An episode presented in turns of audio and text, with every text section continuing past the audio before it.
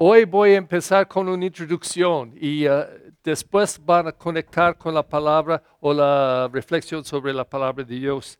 El otro día estuve hablando con una persona uh, uh, muchas cosas, pero yo di este ejemplo a él y voy a poner enfrente de ustedes mi fe y no estoy pidiendo, nadie tiene que estar de acuerdo conmigo, ¿ok? No tiene que estar en acuerdo. Y uh, si no le gusta eso, pone la basura, ¿ok? Pero es mi opinión. Uh, por años yo no pensé que cuando yo pido ayuda de Dios o la Virgen o un santo, que ellos hacen algo afuera de mí, pero adentro. Entonces, este ejemplo. Uh, yo di a esta persona que, bueno, voy a pedir, ¿quién es el santo a quien vamos a rezar cuando perdimos algo? ¿Mande? ¿Mande? No. Yo pierdo algo. San Antonio, San Antonio. Él va a dar intercesión por nosotros, creemos. Ok, pero yo creo la intercesión es algo que pasa adentro en mí, no afuera, no que Él, ¡pum!, pone un pensamiento en mi mente. Entonces yo creo por esa razón, yo creo que es una reflexión de esta oración, que la gracia de Dios es profundo, pero es interior. Está siempre presente, muy activo, si podemos dar atención, pero muchas veces no estamos dando atención a Dios o su gracia porque estamos preocupados en la cabeza. Entonces, uh, mi ejemplo. El otro día yo perdí mis, uh, mis uh, lenses para leer, o una semana pasada. Y entonces, ay, estuve buscando todos los cuartos de la casa otra vez, otra vez, posiblemente aquí, posiblemente aquí, no pudiera encontrarlo. Y yo recordé, que es típico, que yo puse en un lugar que no era regular, pensando, oh, yo voy a recordar eso. Y yo olvidé eso. Entonces, estuve buscando, buscando, entonces yo dije, ok, San Antonio, ayúdame. Now, yo no creo que él puso en mi mente algo, pero yo creo que este pasó. El momento que yo digo eso, Dios o Virgen María o Santos o San Antonio, Tú tienes que encontrarlo porque yo no puedo. Y en eso yo digo eso. Yo no voy a preocupar no más. No más. Forget it. Olvídalo. Tú vas a encontrar. ¿Ok? Entonces yo, una hora después, estuve caminando en el, en corredor y yo dije, ah, buscando mi jacket, yo dije, ay, yo creo yo puso aquí. Pero yo no tengo una paquete aquí, pero yo fui buscando. En este momento yo dije, ah, yo puse aquí, pero en mi, en mi um, otra camisa, en otro cuartito, en un lugar que nunca uso. Pero yo puse allá y, en este momento yo dije, yo creo, no, estoy cierto, yo fui y era allá. Yo creo el milagro no era un milagro que él hizo algo. Yo creo el milagro porque yo decidí no voy a preocupar y Dios, Santa María, San Antonio, cualquiera, Bernardo, ayúdame. Y en eso mi mente estaba abierto, fresca, claro, no estaba preocupado. este es ordinario, en mi opinión. Now, la introducción. Cuando yo venía aquí, algo pasó diferente en mi vida. Cuando yo predico, yo, ay, no sé qué pasó. Yo creo que es Bernardo, posiblemente, que está haciendo cosas en mi mente o, uh, no sé, pero yo pienso en comerciales en televisión y en caricaturas. Y si si tú me dijo 44 años pasado cuando estuve ordenado, después cuatro años de teología, ah, cuando mi mente estaba llena de muchas ideas, ah, y si tú me dijo 44 años, cuando está predicando van a pensar en caricaturas, voy a decir, ¿está loco? Pero yo leí esta primera lectura de Job y yo pensé en una caricatura. Y como niño yo recuerdo, y este brincó en mi mente. Estuve leyendo y después eh, es, es muy familiar a mí este pasaje de Job.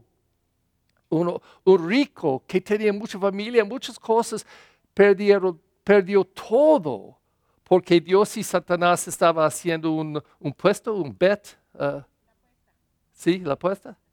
Y uh, es una historia porque está tratando de entender uh, esta uh, destrucción de nuestras vidas a veces, pero él continuó a creer en Dios. Pero en este momento, después leyendo, yo pensé en esta caricatura, entonces era un, viejito en esta caricatura que estaba haciendo eso. ¡Ay de mí! ¡Ay de mí! Y este este brincó en mi mente yo recordé este, uh, este momento en esta caricatura. Y yo pensé, es Job.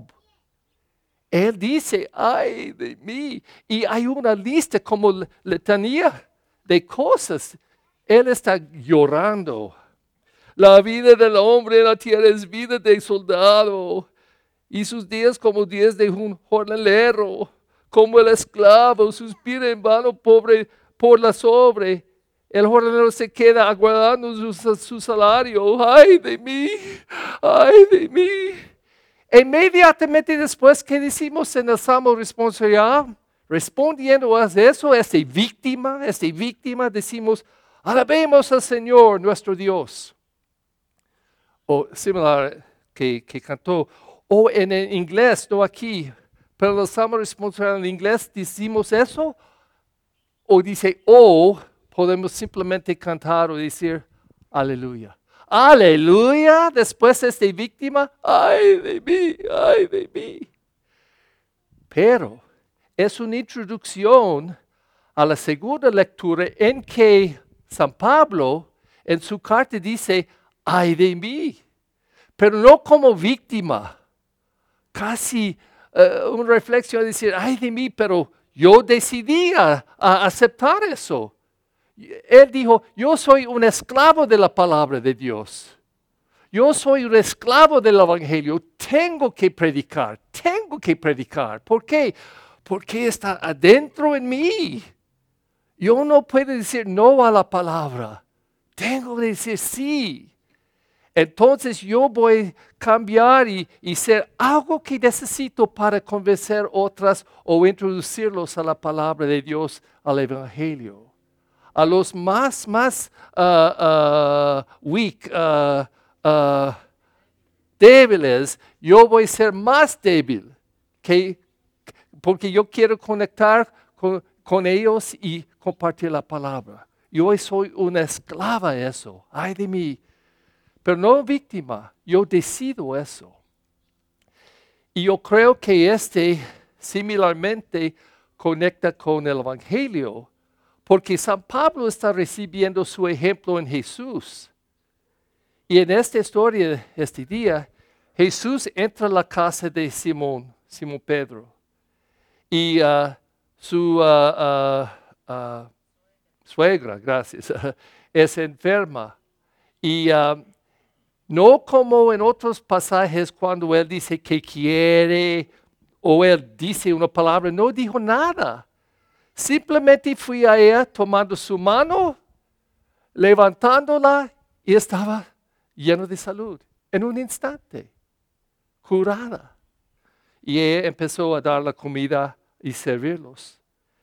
Algunas horas siguiendo, todo el pueblo estaba a la puerta, trayendo todos los enfermos, todos que estaban poseídos, viniendo a recibir sanación de Jesús. Y él hizo.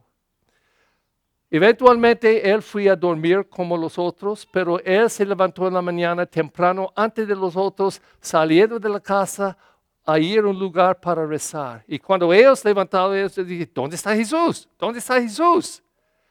Entonces, encontrándolo, dijo, Señor Jesús, ¿por qué está aquí? Toda la gente está buscando por usted. Y él dijo, no, no, no voy a quedar aquí, tengo que ir a otros lugares para sanar y compartir esta palabra de Dios. Tengo que ir. Soy un esclavo a la palabra.